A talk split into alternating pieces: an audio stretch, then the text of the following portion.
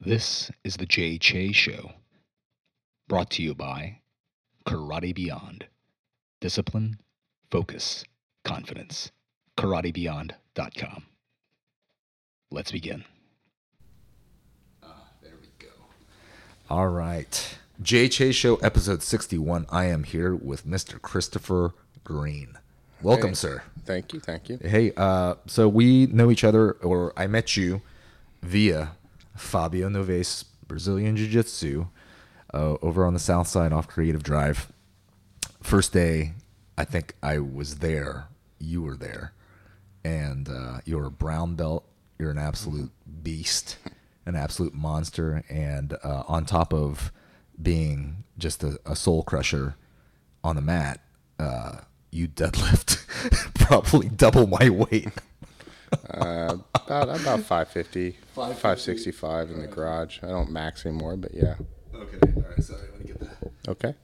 There we go. Yeah, I got the mic a little closer. Okay, so um, so yeah, uh, BJJ is uh, my new favorite hobby. Um, I wish I can do more uh, than just coming in once or twice a week, but my body just won't allow for it. The body won't allow for it. Um, but it's so much fun because you're, well, strangling each other to near death. Yeah, yeah. You're folding, folding clothes with people and um, involuntary yoga. Right, involuntary yoga. Yeah. You know, it's funny how that works. That you know, I always tell people, especially guys who are new to it. You know, I was a meathead when I got into it. I was a captain in the army and uh, super in shape. So I was always pushing, pushing, pushing, and tired. And I was like, "Oh, I got to work on my cardio. I got to work on my cardio. Um, it hurts." And then it's it, it dawns on you that no, it's not your cardio at all. It's your efficiency. Mm. And you know, some days, you know, I train probably six days a week, sometimes twice a day. Benefits of being retired, but um, you know, as as you train like that, you have to learn. Some days you're just going to be defensive. Some days you're going to conserve energy, and you know, and you actually can increase more as you do that. But yeah, you know, I, I used to think the same thing, but Right. Yeah, the cardio thing. That, that's uh, that's interesting the way you put that. Uh, a matter of efficiency rather than your cardio output, right? Um, because I know when it comes to striking, that's a you know I'll hear from people that are really into like running, right? Or or into like swimming or another sport where you know endurance is a factor, and then they come in and they do striking, and then two three rounds into it, they're heaving, and they're like, "Well, I thought I had good cardio." I was like, "Mm, "Well, this is just a different kind." yeah, I boxed for a while. and It's definitely different. Um, Yeah.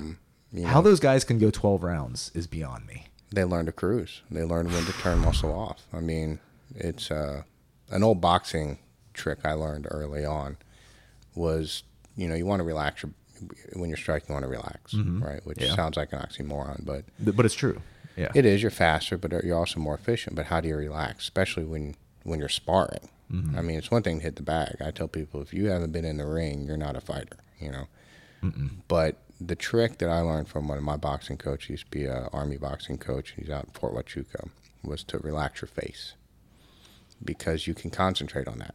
And mm. when you relax your face, you're going to find your muscles, your shoulders relax, mm. and then you start snapping better. But I'm, you know, if you go in there and you're rigid and you're tense and every muscle is tight. My dad was an old Golden Gloves boxer. You say that you know in boxing, you're trying to move every muscle all the time without falling into a pattern hmm. and not get hit. Mm-hmm. So you're burning a tremendous amount of energy in a small space just trying to not get hit Right. When you learn to breathe, when you learn to relax your face and your shoulders will start to hang loose, and you're popping faster and you're moving better, and you're not burning anywhere near the energy because you're not using those auxiliary muscles you don't need to need Right. to use. Same thing in jujitsu. When you've got a guy on top of you, your natural reaction is to push him off of Yes. you, and you know after a while you start to like, oh, I'm not in trouble here. I'm uncomfortable. I'm not Right. in trouble, so I don't need to push. I'll just absorb this and wait for my moment. So you start to get way more rounds in because you're not burning constantly pushing a guy. And you also learn, I always tell people, is you learn it's always easier to move your own body than it is to move somebody else's body. If you're pushing a guy off you, then you're trying to move their body. And as Fabio always teaches, no frame move your own body. And you're going to find that saves you tremendous amount of energy. Yeah, I I found um, the first couple months I would leave uh, the gym with my forearms and my hands kind of tighten and curl up involuntarily. Yeah, that won't Right. go away. no, that That's doesn't a, go I still wake up at night with claws. That that part doesn't go away. Yeah, because I'm like, I'm like, God, am I gripping that hard? And the whole idea of of of handles and lapels and sleeves, right? That that concept actually is, is still kind of escapes me for whatever reason. I I'm not grabbing mm-hmm. at, at at collars, and and I, I think part of that is the fear of overexerting mm. my grip. And, mm-hmm. and burning burning out my hands and forearms. Yeah, you're getting I- these ugly knuckles, these weird ridges on your hands that I didn't used to have. Uh-huh. Some days I, f- I like no gi more strictly for the grips because like it's I get a rest because you know I tell people one of the biggest differences for me between gi and no gi is grips. Mm. In gi you're always grabbing fat, just instinctual. No gi I use hooks. I think I like those barrel of monkeys. Mm-hmm. You know, your thumbless grip Yeah. hooks you're not squeezing anything, you're hooking. Mm-hmm. And like I'm like, okay, Friday, great. I'm not gonna and I do a lot of pull ups usually at home, stuff like I'm like, I'm gonna use my grips at all, I'm gonna let them rest and I'm just gonna use hooks and I actually get a break yeah, purposely like I look forward to like, oh Friday, get a break on my forearms, you know, because I'm just gonna hook. right. And you try and do it in gi, but it's natural. You're gonna grab the lapel. you know. What uh, what brought you into the world of Brazilian Jiu Jitsu? it's funny. So I wrestled a little bit in high school, and uh, I got away from it. You know, and I was did a little MMA way back when. You did? You know, yeah, nothing professional. It was Okay. just uh, training uh, in Augusta, Georgia. It was a garbage. It was a McDojo, Okay. and I got away from it. And then one day I was stationed in Monterey, California. I was a commander at the time, at the Defense Language Institute, and all of my friends were commanders. Uh, so basically, what happens, you spend all day dealing with command issues, and you get around your friends who drink beer and you talk about more command issues. Colonel's always screwed up, and I'm like, God, all my friends are just in this bubble. I Found out there was a really good jujitsu school nearby. and this is still in Georgia. No, no, this was in Monterey, California. Okay, California. Got it. Yeah. Uh, it was Dan. The first guy I went to was Dan Thomas. He's a uh, Franco black belt, Okay. and uh, but it was like with a mile from my house, and I went in there, and at first I didn't think there was any military in there. It's only a mile off base, and usually off base, you know, you're surrounded by military, buildings. so nobody talked about the military at all, and I was like, oh my god, what an escape this is to get away from that bubble. Found out ironically, one of my best friends today was also a student. He was a student at Naval Postgraduate School. We ended up being stationed together in Afghanistan, 30 people on the FOB, and he was one of them. So you build those communicate those networks through there, but it was to get away from the military, Got it. just to have a healthy pursuit, go choke people. And I was a meathead, you know. I was strong guy on the mat, you know, you know, push harder, don't use technique, just squeeze harder. I was that guy. You're you know. muscling out of everything. Yeah, because that's well, Army combatives kind of teaches that. You know, teaches really bad jujitsu. Okay. Uh, you know, go harder, push harder. You know, and it took me a long time to learn to relax and get into it. Yeah. Uh, actually, was at Fabio's. I can tell you the person who broke me was a guy named Derek Brown Belt from Fabio's. He's crushing me, and he's got both his knees on my chest, and he's folding me in half. I remember looking, he's looking at me like this owl, just this expectant owl, just staring me in the face as I'm trying to breathe. And it went to my head as I'm doing this all wrong. like, whatever got me right here, I probably deserve this punishment, and I need to change something. And then I started to relax a little bit, and you know, and everything changed from there. But it, I, I, I remember my breaking point. Got it. That was your breaking point. Yep, Derek. Derek crushed Derek me. Brown belt. Anybody at Fobs will tell you about Derek. He Is he still there? Is he still training? He comes sometimes. He actually owns uh, one of the owners of O'Brien's gym out in Brand, uh, O'Brien's uh, pub out in Brandon. Okay. But uh, he comes in. It's funny because people who don't know him don't know what a monster is. He's a brown belt. Okay.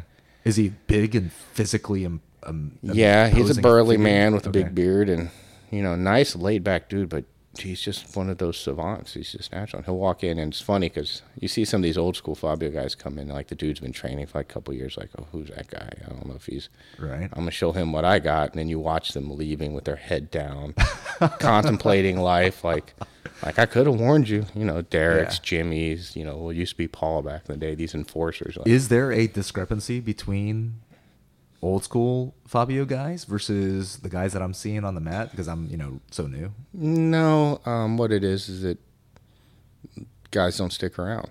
You know, by the time they get to their brown belt, most of them have faded.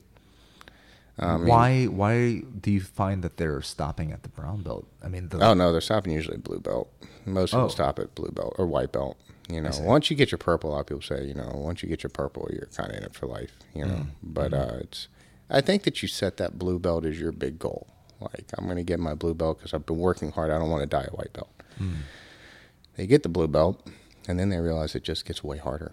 Mm. Now you got a target on your back, you know, and and or injuries come up, life gets in the way, you know, people you get a lot of people who push through the pain and you know they're the dudes who never want to tap out and by the time they get to their blue belt they've already picked up a lifetime of injuries in a couple of years because they're muscling out yeah.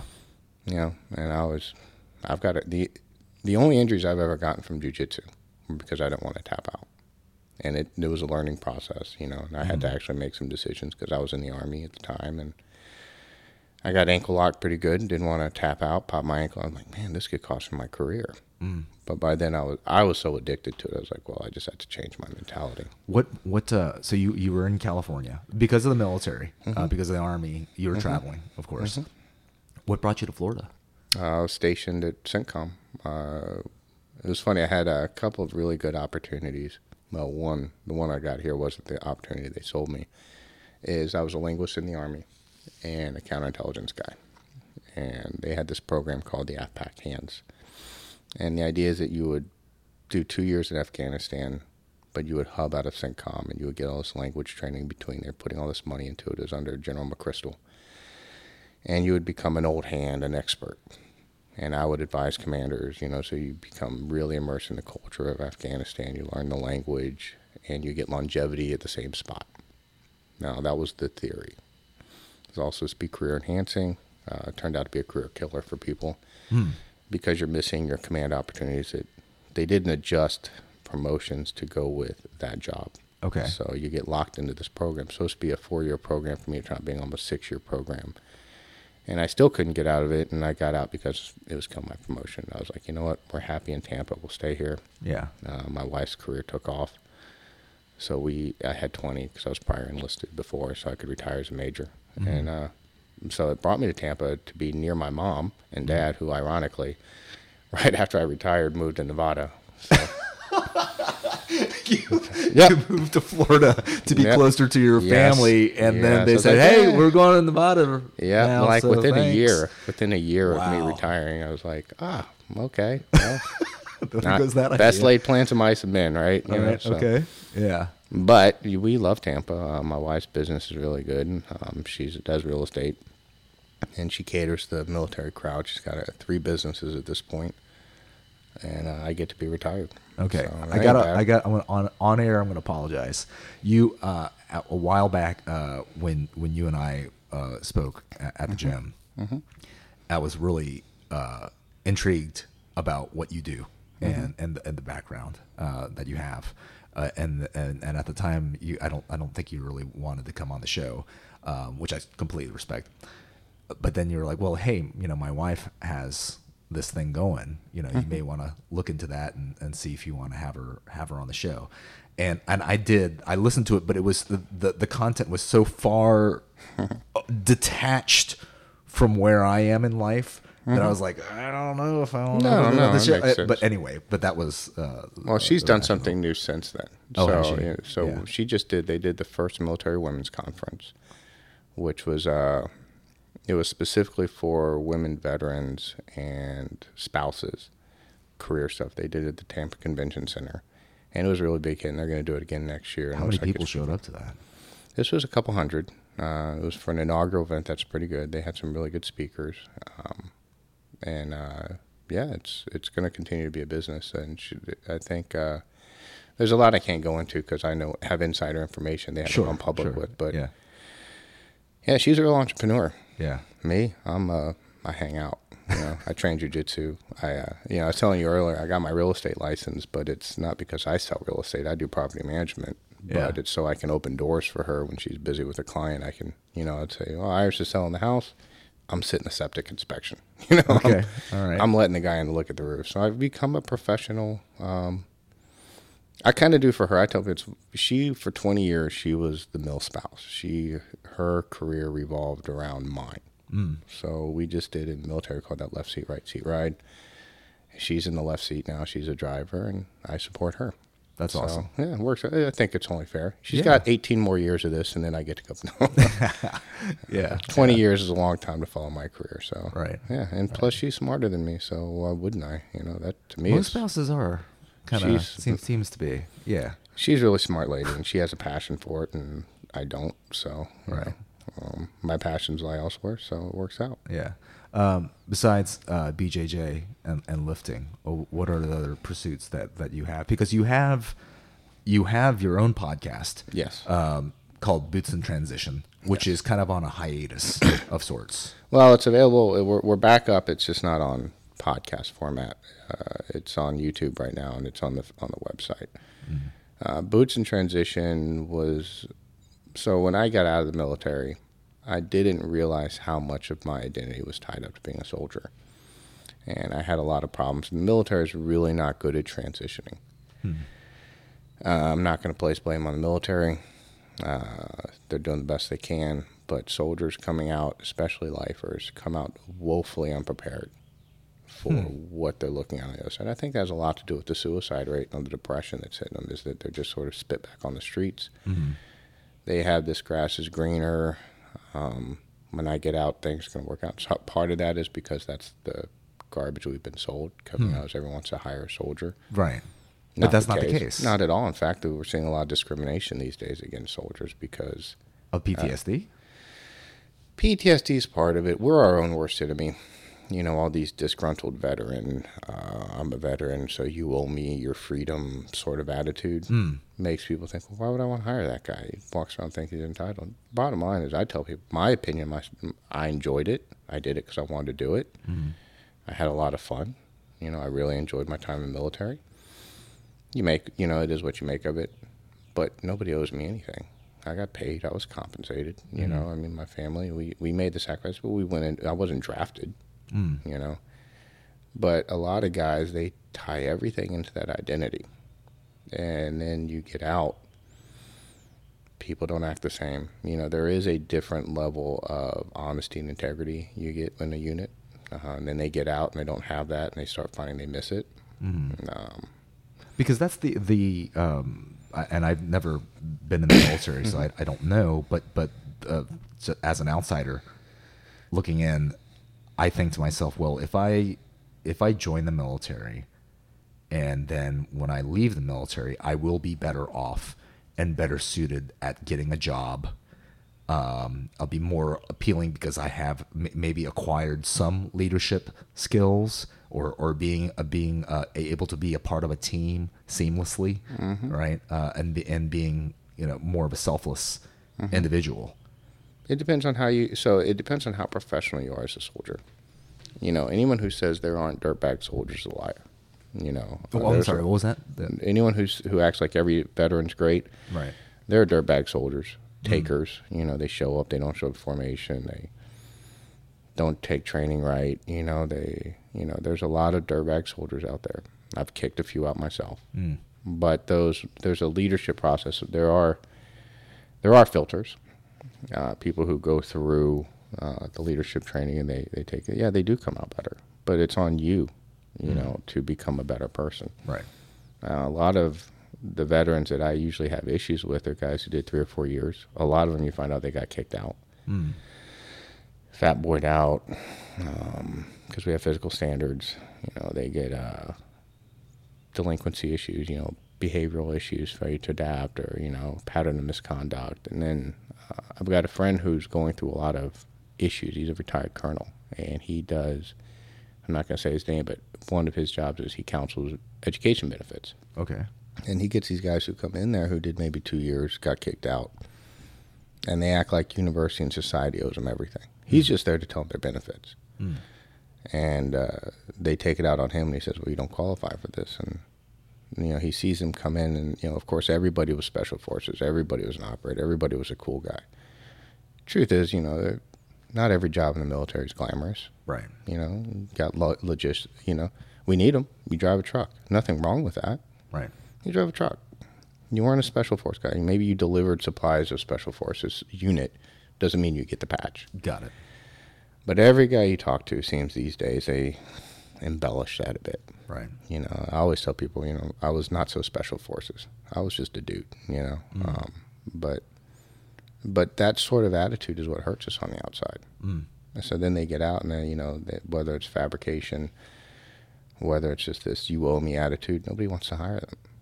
It's not because of what the military did to them, it's what they did to themselves. That's you know, it's like you've got, you've still got to be a team player. You've still got to be a good person.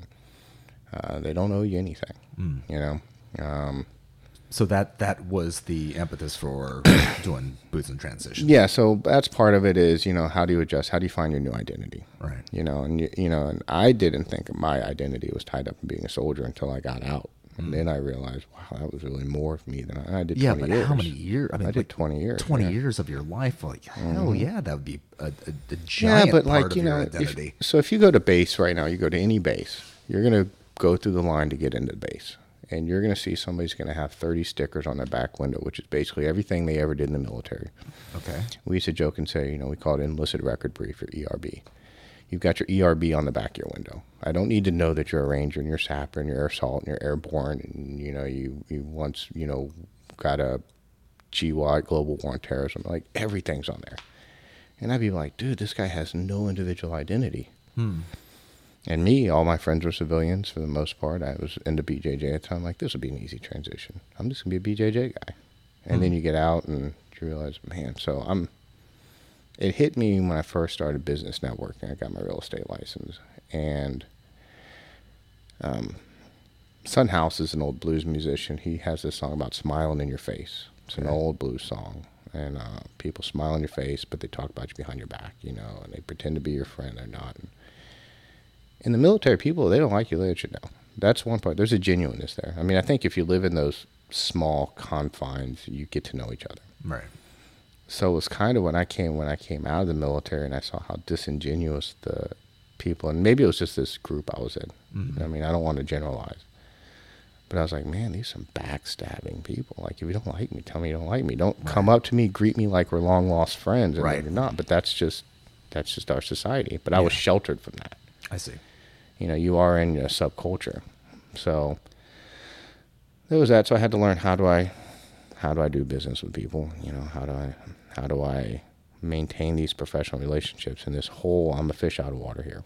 You know, so how do I do that? So part of that was like, and how do you find a new career? Like I've got a couple friends. One of my podcasts coming up is on taking your military experience. And most veterans, when they write their resumes, they just take their jargon and you know, like I was like, if I were to tell you that yeah, I was a counterintelligence U.S. Army, I provide force protection to a unit of 50 personnel in a distant location, a combat operation area. You don't know what that job is. I don't know what that You're gonna- job is, but it sounds. It does. awesome. It sounds maybe it sounds neat, but it you- sounds awesome as well. But what does that have to do with selling Frito Lay products? Right. Right. You know, so it's like uh, we have to learn how to. I wouldn't say even dumb down. We have to de. We have to demilitarize how we talk. You know, and uh, a lot of people don't know how to do that, or they think that they're only qualified for the job they did in the army. So how do you take what you did? Your leadership is still leadership. You know, your ability to provide purpose, direction, motivation you know, whether you're doing that as a softball coach or a small teams leader or manager at Walmart, you're still providing purpose, direction, and motivation. You know, so how do you break that down? So we don't know how to do that. We don't get that training. Right. Got it. Most military resumes read like most will just take their officer or enlisted uh, evaluation and they take word for word. This sounds cool. I'll put it there. And it's impressive if you're playing the veteran card. But if I'm hiring you, I want to know you can do the job I want to hire you for Right. You know, You, you um, got to be able to speak their language. it's highly jargon specific. Yeah, highly technical. You know, technical report writing. So you got to learn how to do that. So what a lot of military guys do is they go right into contracting, and that's kind of half stepping, in my opinion, leaving the military. If it's what you want to do, it's what you want to do. Mm-hmm. But if you're like, I want to be a civilian, yeah, but you're a civilian still in the military industrial complex. You haven't really left it behind. Right. When you say contracting, meaning that you work for private organizations that that you that that utilize the skills of Yeah. of uh, you know former military. Yeah, when I got out, I thought I'd be uh, move into some kind of intel analyst job, uh, in um, at CENTCOM still, taking my previous expertise, at, and I use that with a lowercase e, in Afghanistan, Islamic and counterinsurgency stuff, and I would have a good career doing what I already did, but I wouldn't have to get up in the morning and go to PT. I could wear what I wanted to wear as long as it wasn't, you know, disrespectful. And Right. didn't have to have a regulation haircut. I could have a beard. And then I also realized, well, that also means I've got to drive to MacDill. I have to maintain my security clearance. I have to uh, probably have to deploy again, shorter term, but still deploy again. And Even though you're not in the military, yet you're contracted by a private, so you still what? what? So this is one of those magic things for like wars in Afghanistan. Is people say how many soldiers, how many boots do we have on the ground, and Right. that is just soldiers, uniformed soldiers. So the way that we maintain the presence is we use contractors because those don't count. It's different. It's different budget. So, What? well, you didn't know I, I didn't Yeah. know that. No. Oh yeah, if you go into any major headquarters, most of the people are civilian clothes. You know, we'd go out on the mission, but in your headquarters, if you walk into Kabul right now, you're going to see more civilians than you will military, because that's how they keep the numbers up. Some of them might be DIA civilians or, or you know alphabet soup organizations, but a lot of them are contractors. So you fill that seat. So hey, this mission requires you know this many people. Our boots on ground authorization is a fraction of that. So we fill the seats with contractors. Wow. Mm-hmm. Yeah, it's a lucrative career. It used to be big money in that. When I, a lot of those contracts are dried up, or they pay a pittance of what they used to because we're just running out of money. So hmm. it's supposed to be a 19-year war, you know. So when I was enlisted, everybody got out there. We talked about like, oh, I'm gonna get six-figure salary Right. doing the same job I'm making, you know, E4 pay right now. And I knew people who did. But then those contracts got really, they dried up a lot because we had a surplus of veterans. So now suddenly the market's flooded Right. with veterans with experience who just don't want to do this, and be soldiers anymore, but they want that fat contractor pay. Yeah. So uh, now the that grass isn't so green. Got a couple friends who are just absolutely sick of it now, and I'm not going to go into politics now, but it's becoming much more divisive than it used to be. So uh, they're talking to me. They're like, "Man, I, I don't know what I'm qualified for anymore. I've been doing this for so long." So we're like, "Oh, let's figure it out. You know, what do you like to do? What do you want to do? You're going to lose pay, you know, because you're starting something new." Yeah. And when you get out, they say, you know, like I remember my transition brief. They talked about retiring to Tampa. at half your pay is in sunshine, because they just don't pay as much around here as they do in some of the other positions. Mm. So you know, you have to be willing to sacrifice. And I tell people, you know, something I came up with real, or, you know, recently is the concept of wealth. And what is wealth, right?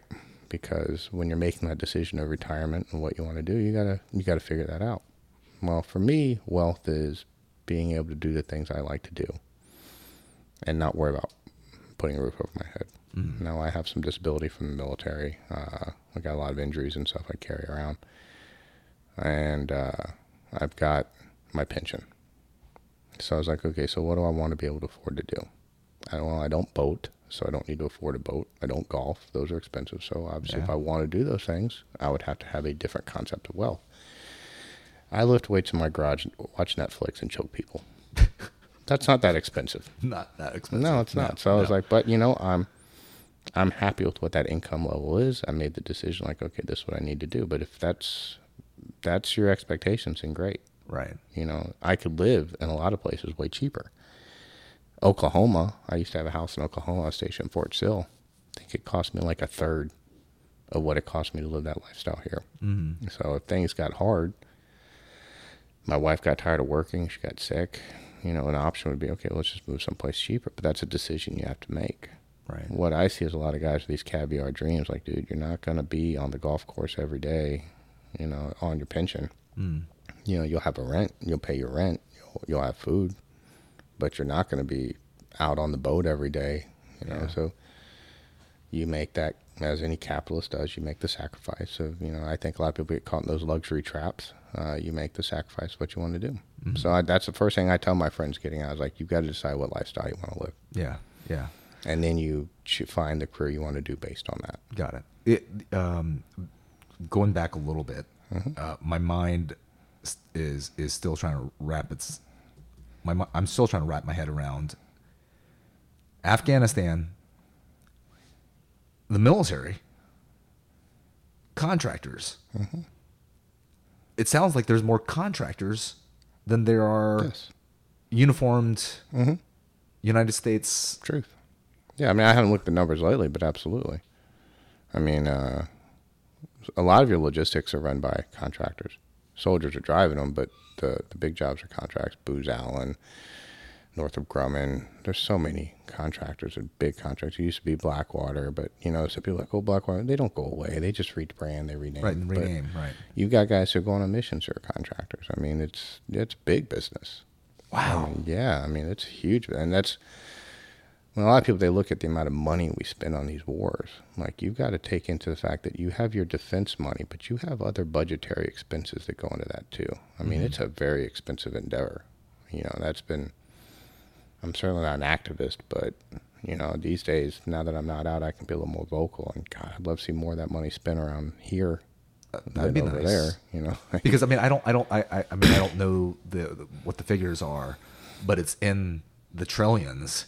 It seems like that money is just poured into defense. constant, constant pouring in. Right. And some of the and and you know the some of the people make the most profit aren't necessarily in it for patriotic reasons. Mm. Right. I mean, it's a corporation. Contracts are still a corporation. They're in the business of making money. They're yeah. not in the business of. I mean, it's great if they do that, but that's not. If you're a shareholder in a corporation, your loyalty is to your shareholders. If you run that corporation, not necessarily to the flag. It's great when they converge, but you got to make money. Who was it? Um, was it after World War One that President Eisenhower gave the speech? Was it Eisenhower or was it? Ike was No. World War II because he He was gave general. uh, uh, gave a speech on you know te- televised in black and white. Yeah. Then a, a warning the American public about the military-industrial complex. It is a big thing. So here's here's one of the things. I'm a big history nerd. You know, I, I'm in, if you see my Facebook, I stay up at night, get really good ideas, and then I delete them in the morning. But uh, you know, if you study history of World War II, everyone likes to use this model. World War II was great for the economy, and that's based off the idea that you know we put this money in this industrial complex. That's there's a huge misunderstanding there. Is that one of the reasons why the U.S. economy boomed after World War II is we bombed out our biggest competitors in automobile industries because all the German factories were converted to cars. Mm. From cars to German supplies, we bombed them. So guess who owned the market for that stuff? Got the it. U.S. So we're not doing that in these wars, you know. So it's a different concept. So we're not we're not going to fill any void, you know, with the wars we're in right now. So this argument that wars are good for the economy, no. Mm. You're using a specific example and you're not taking into the rest of it. This, if you're a humanitarian, like I love what we're doing when we're building the girls' school and we're bringing rights, and I really felt like I was part of it. When, you know, we used to, my wife used to send out just pallets full of like clothes for kids in Afghanistan, and we'd go out and we'd do these humanitarian missions with part of our stability operations. You're giving clothes to these kids, and these, you know, kid's a kid. I felt good doing that, you know. Um, so if you're in it for humanitarian purposes, there's a lot of great humanitarian work can be done there. Right. But if you have this idea that we're ever going to make or see our money back of what we pour in these countries, that's ridiculous. It's Afghanistan. Right. Every coun- no one has ever made money off the history of Afghanistan, Yeah. from the British Empire to the Russians. I mean, it's just strategically it's important because you're on the other border with Iran. You have quick reach to China. I mean, there's some strategic importance Advantages of the area. it, yeah. But that's a lot of turf is that way. I mean, we're we're not. uh, I don't see personally. I don't see where the the bang for the buck is. But Mm-hmm.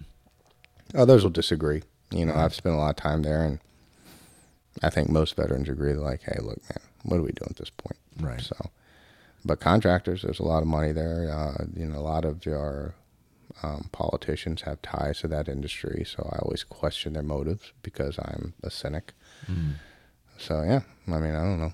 Here's a here's a far out question, Mm-hmm. um, uh, uh, and I ask it because I'm just and uh, I'm not suited to answer it or Mm-hmm. even have an opinion uh, to answer it. Would could you ever envision a World War Three? Absolutely, Yeah, I, I think it's inevitable. inevitable. Yeah, Oh God! All right, I mean, I don't know. do tell.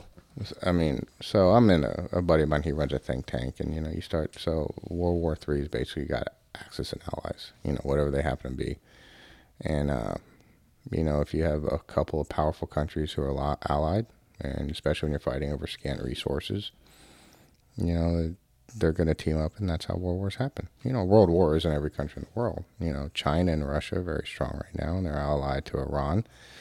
We have our own allies, and we've been practicing brinksmanship a lot lately. What do you mean brinksmanship? You come to the brink of a war. It's Okay, a bargaining okay, piece. all right. Uh, Pakistan, you know, is always using brinksmanship with Afghanistan. Like, hey, we're going to go right up the line of a war.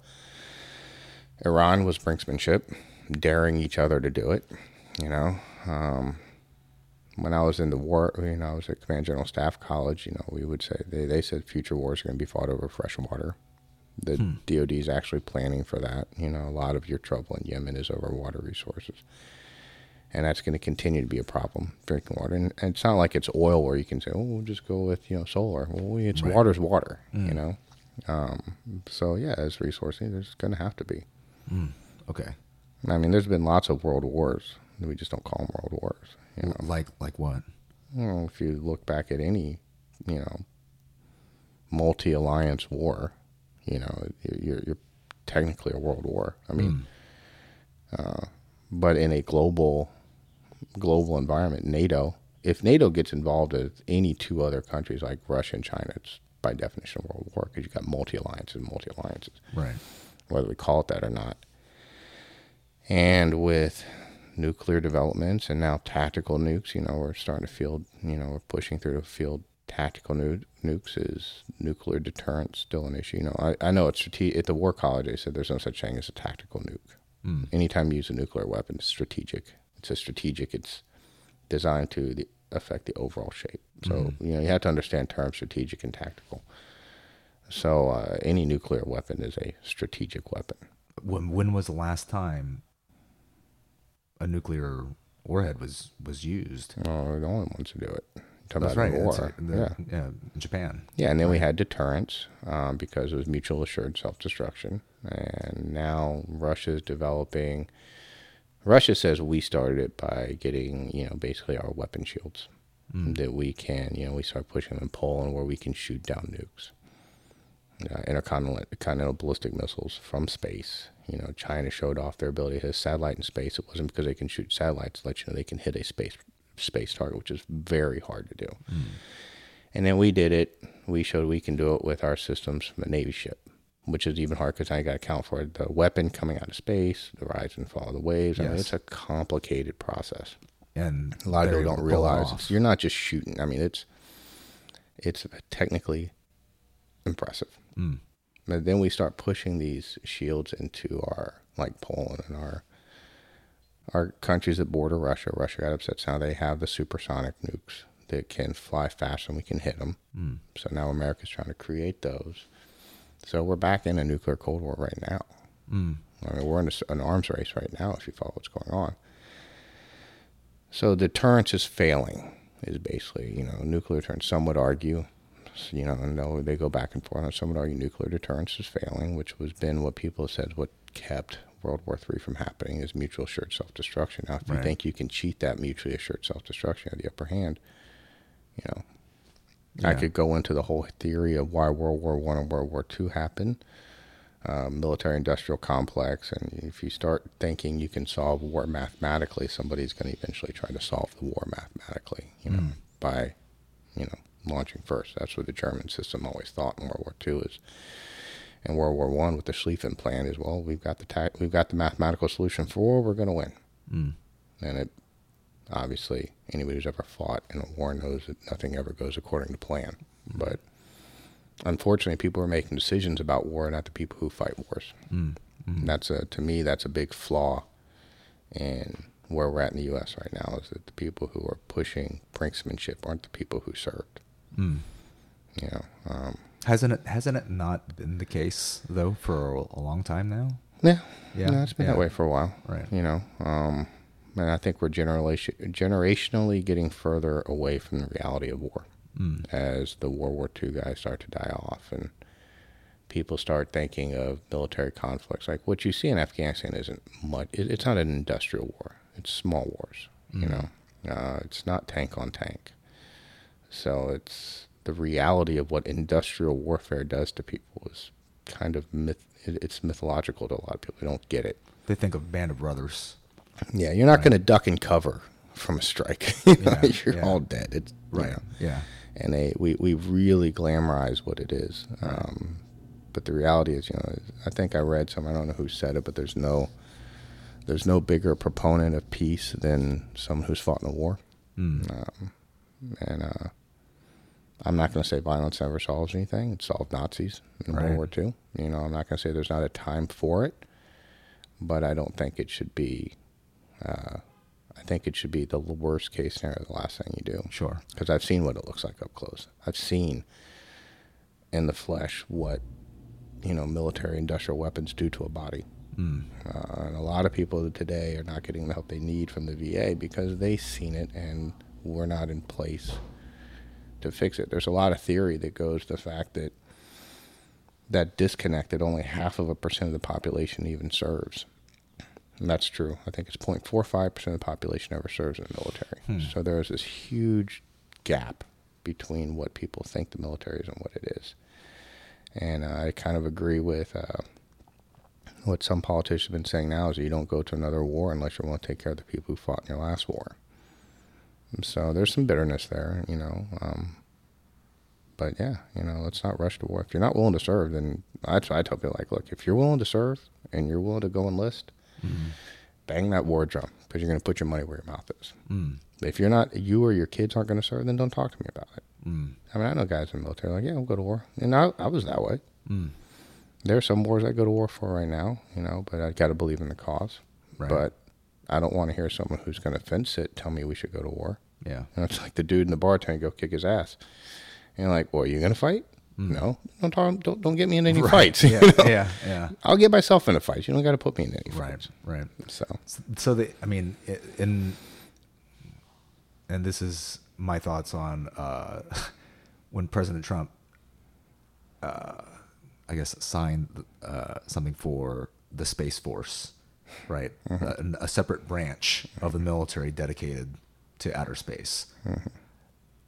With what you just said, it doesn't seem so far fetched now to have a, a separate branch of military for. Uh, you know, Well, yeah. The, so the do we need a space force? Well, we the Air Force is already doing that job, Right. You know, so I think that's the idea of space force. And and as a veteran, we have a lot of veteran humor groups, and we make fun of space rangers all the time. Is that what they're called? Space Rangers? Eh, we got a ton of them. Buzz Lightyear, you know. Um, there's a ton of jokes about it, and you know, tongue in cheek. That's military humor. yeah. but are they doing a job that's not already being done? You know, um, do we need? My problem with Space Force isn't that we don't have to treat space as combat area. We already do. You know, the Navy between the Navy and the Air Force, we got it covered. It's the expensive bureaucracy that goes into a branch of military because now you've got to have headquarters, you've got to have all these generals, you've got to have to do what's to me seems like redundant effort. Mm-hmm. I mean, know, it we seems ha- like a, we need astronauts. Well, we do. I mean, when you think of space, well, we have a cybercom, right?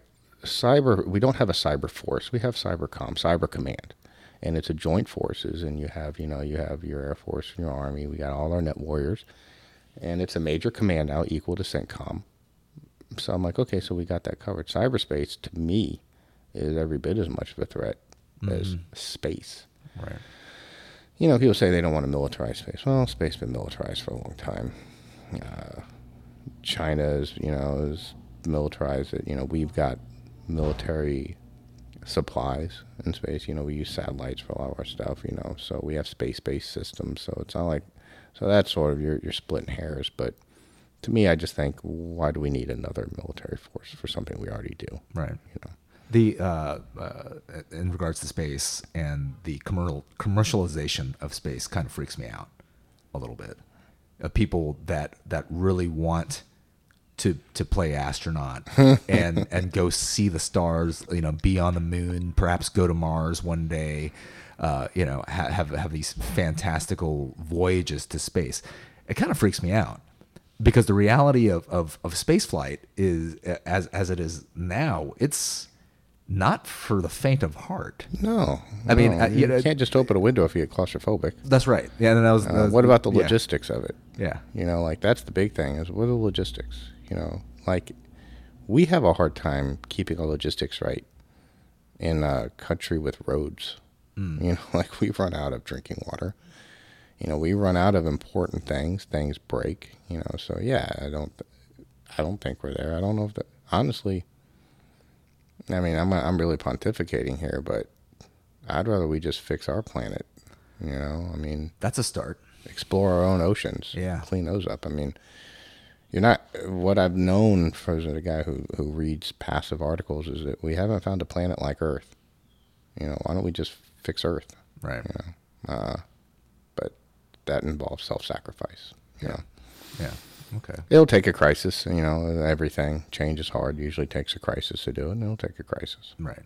And, and the reason why I, I bring up the whole World War thing, uh, World War World, World War Three uh, scenario is, it just it seems to me with uh, the world being so interconnected, and and trade occurring, right? You know, China uh, being the well, you know, the elephant in the room. That it just seems like there's just too much money being passed back and forth to ever have, you know, uh, a World War II scenario where, Well, that was what Morgan Freeman. That, yeah. Morgan Freeman. Uh, not Morgan Freeman. Uh, what's his name? Freeman wrote the Lex and the Olive Tree. He was a big globalization guy, and that was the theory behind globalization. Hmm. Is that the more interconnected we are, the less likely we are to go to war. I know for a long time before Kuwait and Iraq, it was no two countries with McDonald's had ever fought a war. I heard that. And right now, you know, nationalism is the exact opposite of globalism, globalization. I'm a, I believe in globalization uh, to a degree. You know, I believe in interconnected, you know, commonalities. Uh, and yeah, you know, the more ties you have that bind you to another country, be it economic, the less likely you are to go to war. The more you isolate, also, I think, the more you stereotype. You know, it's if you travel the people who travel the world have a much different view of foreigners than people who don't. You know, Absolutely. so I believe in that interconnectivity. It keeps the peace, but that's really not popular right now. So, um, Yeah. you know, sometimes I feel like I'm shouting into the void. You know, like I've been studying Islam for a long time. Some of my best teachers are Islamic. Uh, some of my friends, you know, good friends are Islamic. And it's so far from the stereotype. And then I come home from Afghanistan where I'm fighting. Like I used to, as a lot of veterans, I was angry about a lot of things. One thing that used to drive me crazy is my interpreters fought with me.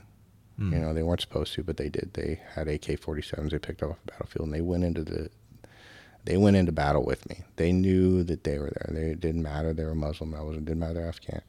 And I would have Americans sit here and be like, "Oh, those freaking Muslims." I'm like, "Well, hey, man, that guy was next to me in combat, and you were never there.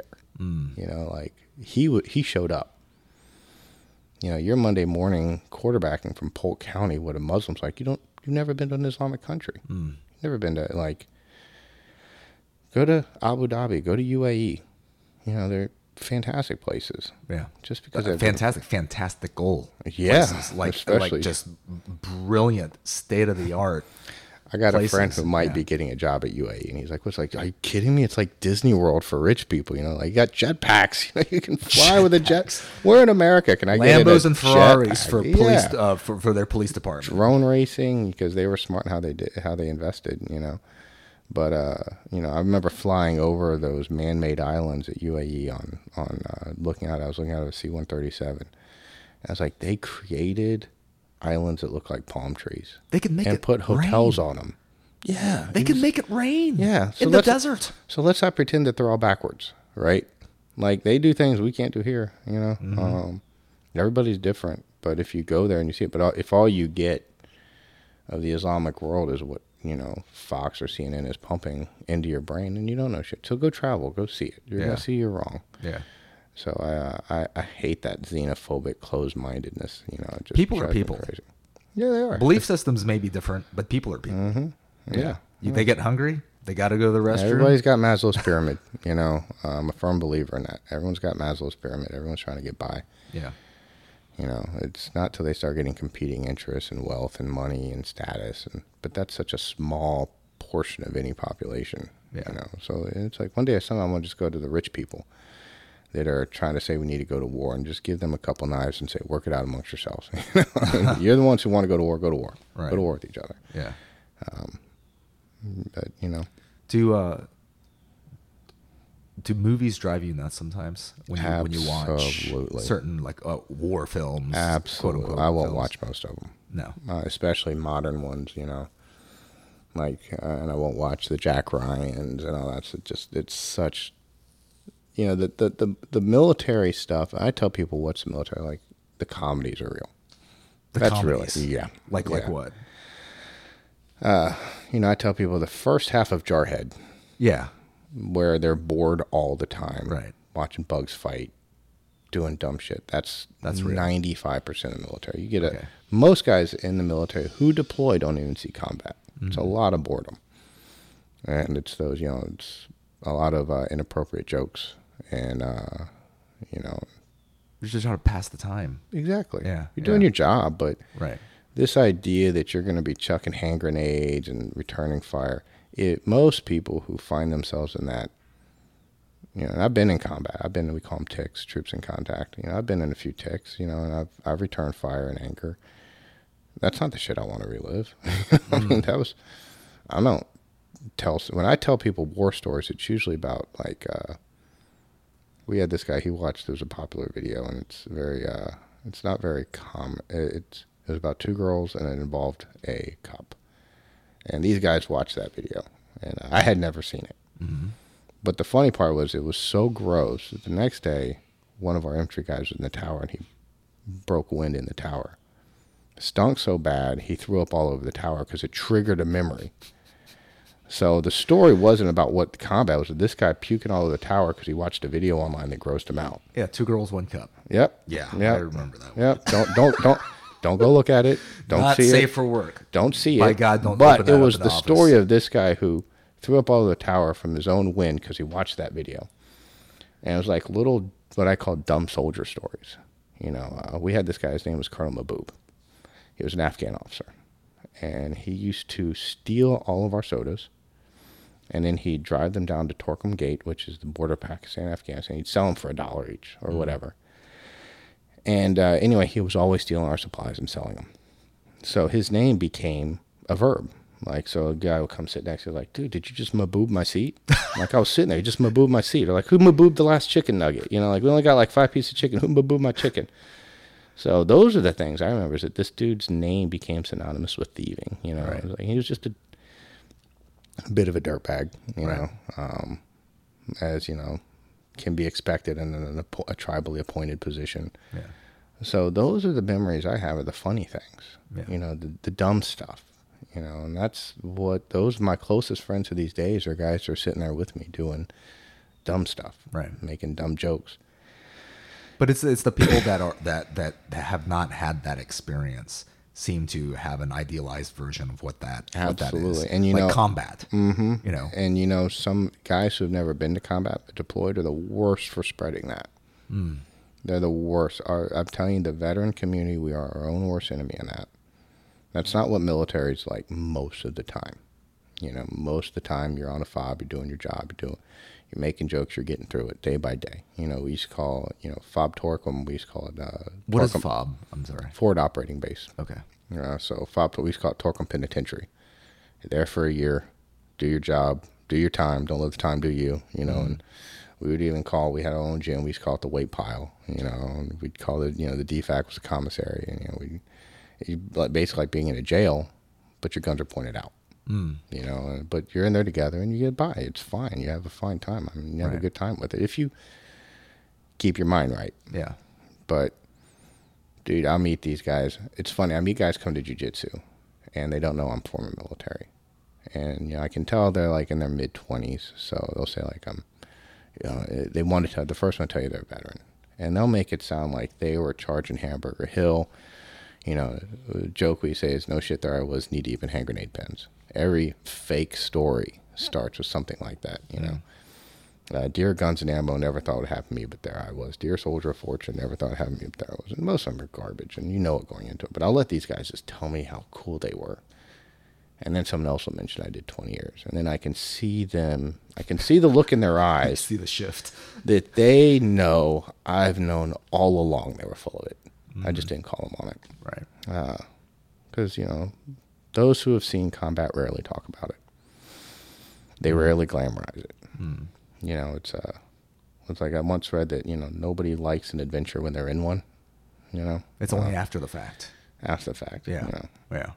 I mean, it, and uh, again, uh, that sense of wanting to be a hero, uh, glorifying something that just seems so cool. I don't know what it is about that that seems prevalent in every culture.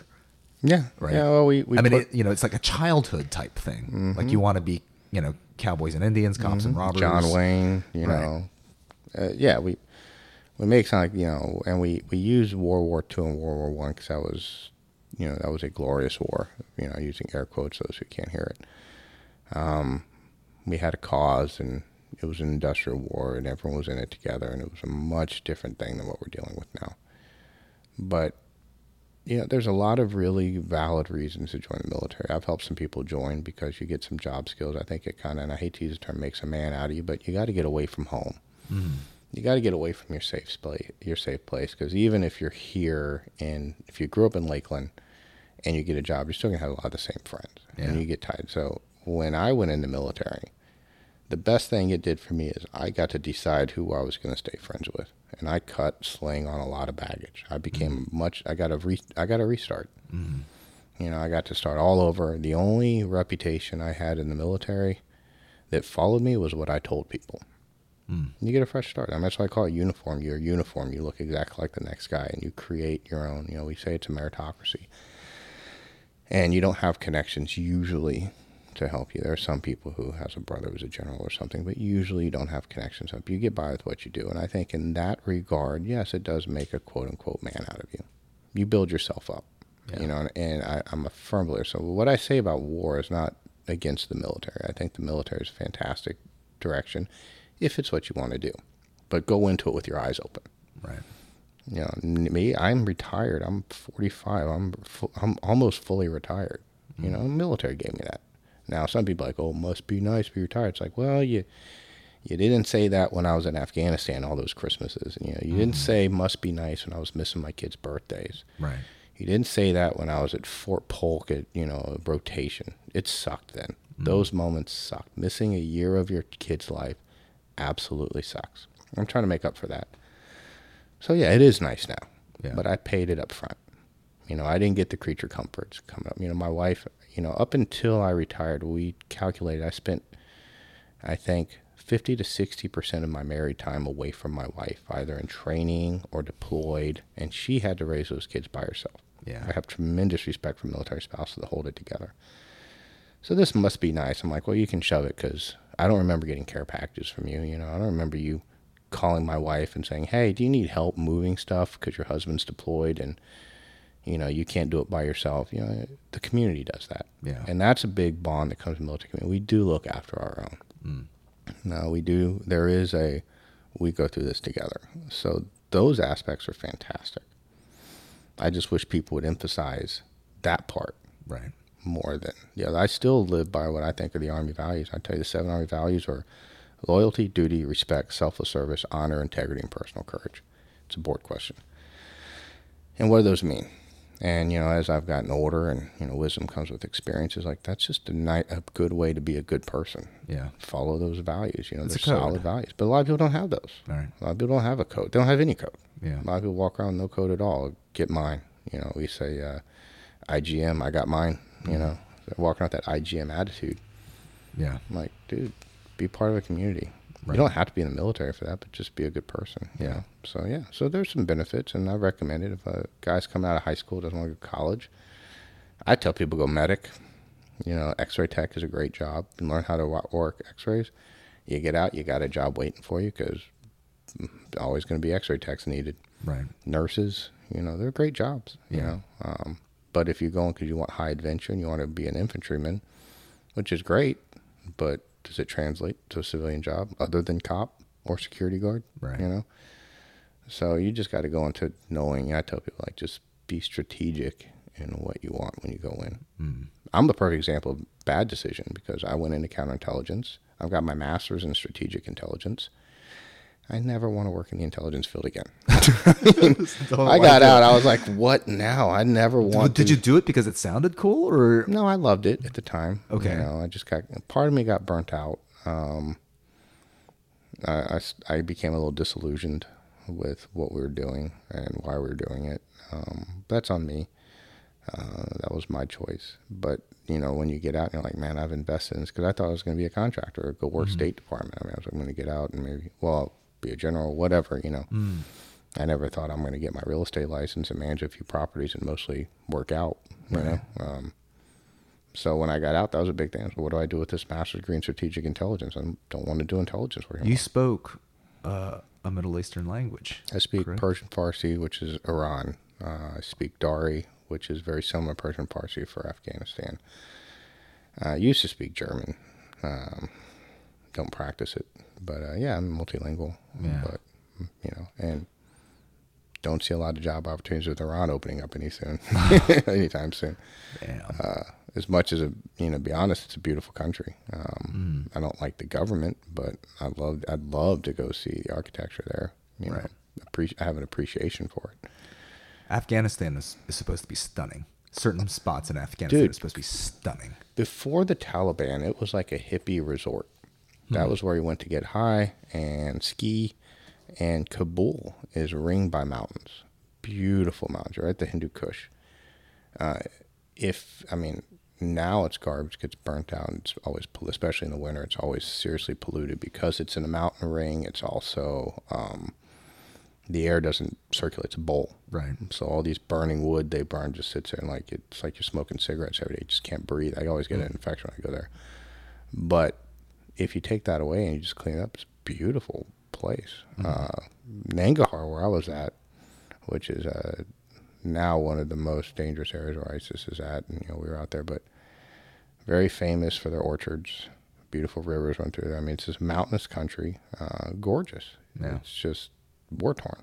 You know, I was in I was in Macedonia, stationed there right after the uh, Balkan War, and Macedonia was gorgeous. I mean, I couldn't believe what I saw. I was in civilian clothes, and I got to. I had free range, so I could go all over the country. And I used to go to these hidden monasteries where, when I think Albanians came in, they were burning things, so they moved all these old um, churches uh, underground. They hid them.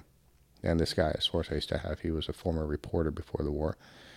So he took me out, and I'm like going to this farm. Then I go into this cave, and there's all these beautiful church icon iconographies. You know, they had the like Jesus with the shiny gold. You know, and these things are hundreds of years old, and they're just hidden in a cave. And the monks are holding it. I met the monks. I was like, man, this is stuff that the average American never gets to see. Right. Gave me a different appreciation for what went on there. So there's beautiful country, Yeah. war torn. You know, beautiful. Right. Um, I'm gonna uh, take the uh, podcast to the question that I ask everyone, uh, and you can answer it in any direction you want. What do you want? Be a good father. Good father. uh, be a good husband.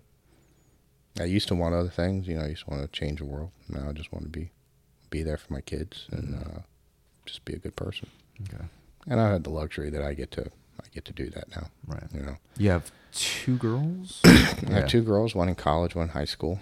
Yeah. And uh, and now I'm supporting my wife's career, and you know, it's uh, I I didn't think I'd find such joy in just cooking dinner, Hmm. you know.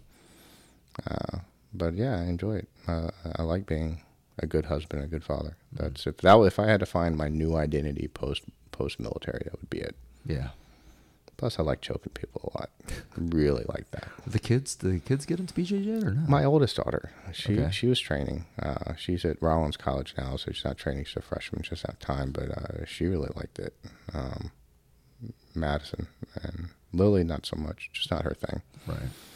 She's an artist, and you know that's who she is. So Yeah. I don't push my hobbies onto my kids. you know. Right. They're not. My kids aren't supposed to to do my life better. You know, like some Yeah. people I see some people do that. No, they're they're who they want to be. So There are there are a, a, a few things that is mandatory in my household, uh, and as it as it pertains to kids, one of them is is learning some semblance of self preservation mm-hmm.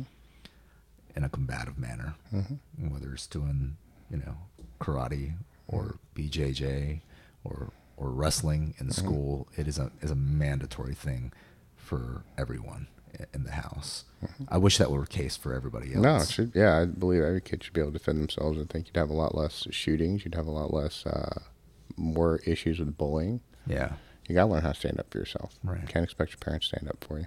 I mean, it, it would make people a bit more peaceful. Mm-hmm. I think knowing the reality of getting your ass kicked. Yeah. Here's Yeah. a quick anecdote on why uh, we talked about why violence is necessary. So Lily doesn't train. She did for a while. She didn't want to do it anymore because she doesn't like sweating, and she. Uh, I think she was actually too, too successful because uh, she was actually very good naturally at it, and she was getting picked on by a boy about two years older, much larger than her. She choked him out, choked him unconscious, Mm. rear naked. Fabio taught her. She used it the next day, choked the kid out.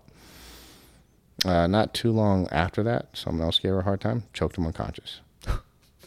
that was a few years ago. Now, nobody wants to mess with her.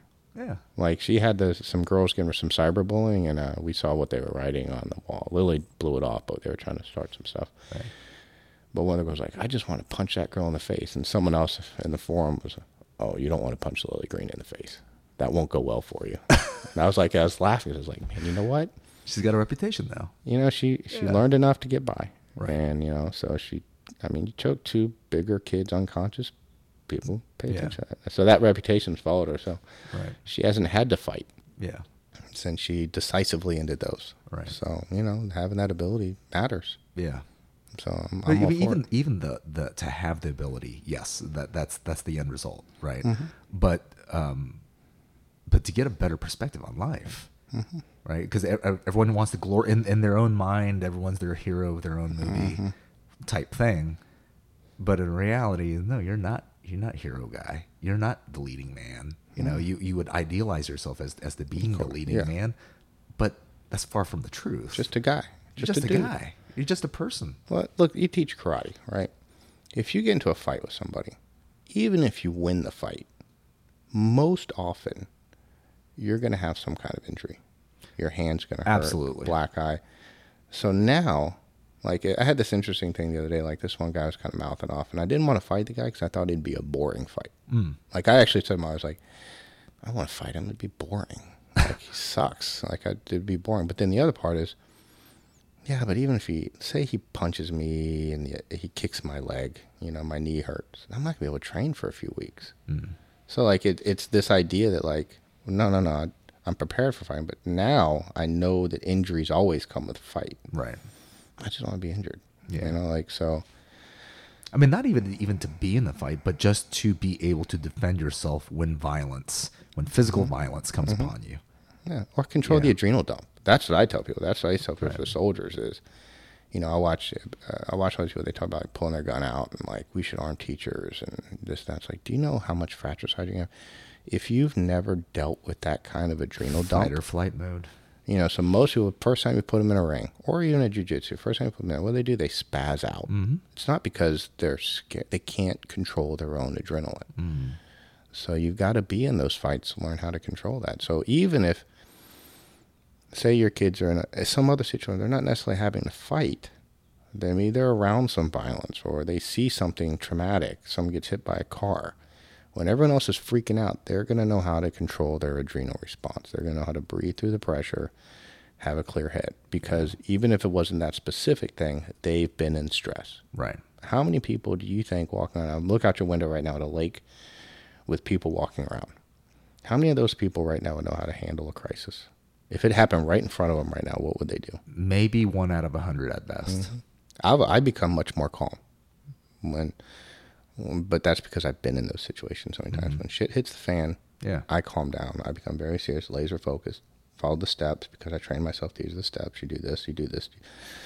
Someone gets hurt. You know, I still got the treat the casualty that I trained learned in the military. How to treat a casualty. You know, control their breathing. You know, check for bleeding. You know, you have all these a- and acronyms acronyms we use for it. But I know how to handle the high because I followed the steps. Yeah. Your kid gets into a fight. He knows how to handle that adrenal high. Even if he just wants to get away from it, he's not going to freak out. When I see the guys, you watch YouTube videos, they puff up and they they they, Yeah. they, yeah, they start doing that blowfish. Yeah. They bow, bow up. yeah, the, the yeah. blowfish. uh, They, they do the little shimmy dance and Sure. everything, and you know all that uh, hype. And I'm like, all I look is like, oh, you're an amateur. You don't know how to handle your high. I see cops. I see these videos of cop shootings. I tell my wife all the time, it's like it's it's his adrenaline. He's not. He may not be a bad person, Right. But he's making split second decisions with pumping adrenaline. He doesn't know how to handle the adrenaline, or she, you know. Yeah. So just being in those combat situations, you learn to ride that high. That's right. So yeah, I think you have to. Yeah.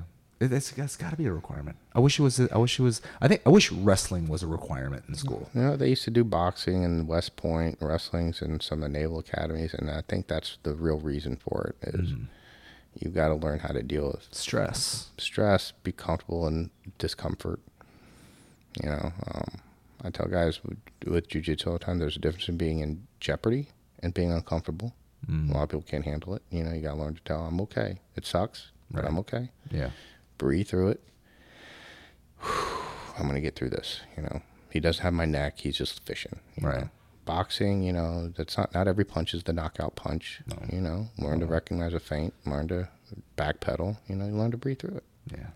Hey man, thanks for coming on. Yeah, I enjoy it. Uh, how can people find you? So uh, Boots in Transition is my uh, my YouTube and my my Facebook, and uh, they can go on there. And yeah, we got some new content coming up this week, so uh, we're picking it back up. But it's a hobby, you know. Yeah. But if you have veterans who are having issues with transition, I was like, hey, tell me what you're having issues with, and we will. Uh, I'll find an expert and we'll talk about it and help out with it because we're bad at asking for help. So Yeah, we yeah. just offer it. Thanks, dude. Yeah, man, I Awesome. enjoyed it. Thank you. Thanks. Thank you for listening to the Jay Che Show. Brought to you by Karate Beyond. Discipline, focus, confidence. KarateBeyond.com. Martial arts classes for men, women, and children. After school pickup, evening classes, and summer camp. Visit KarateBeyond.com.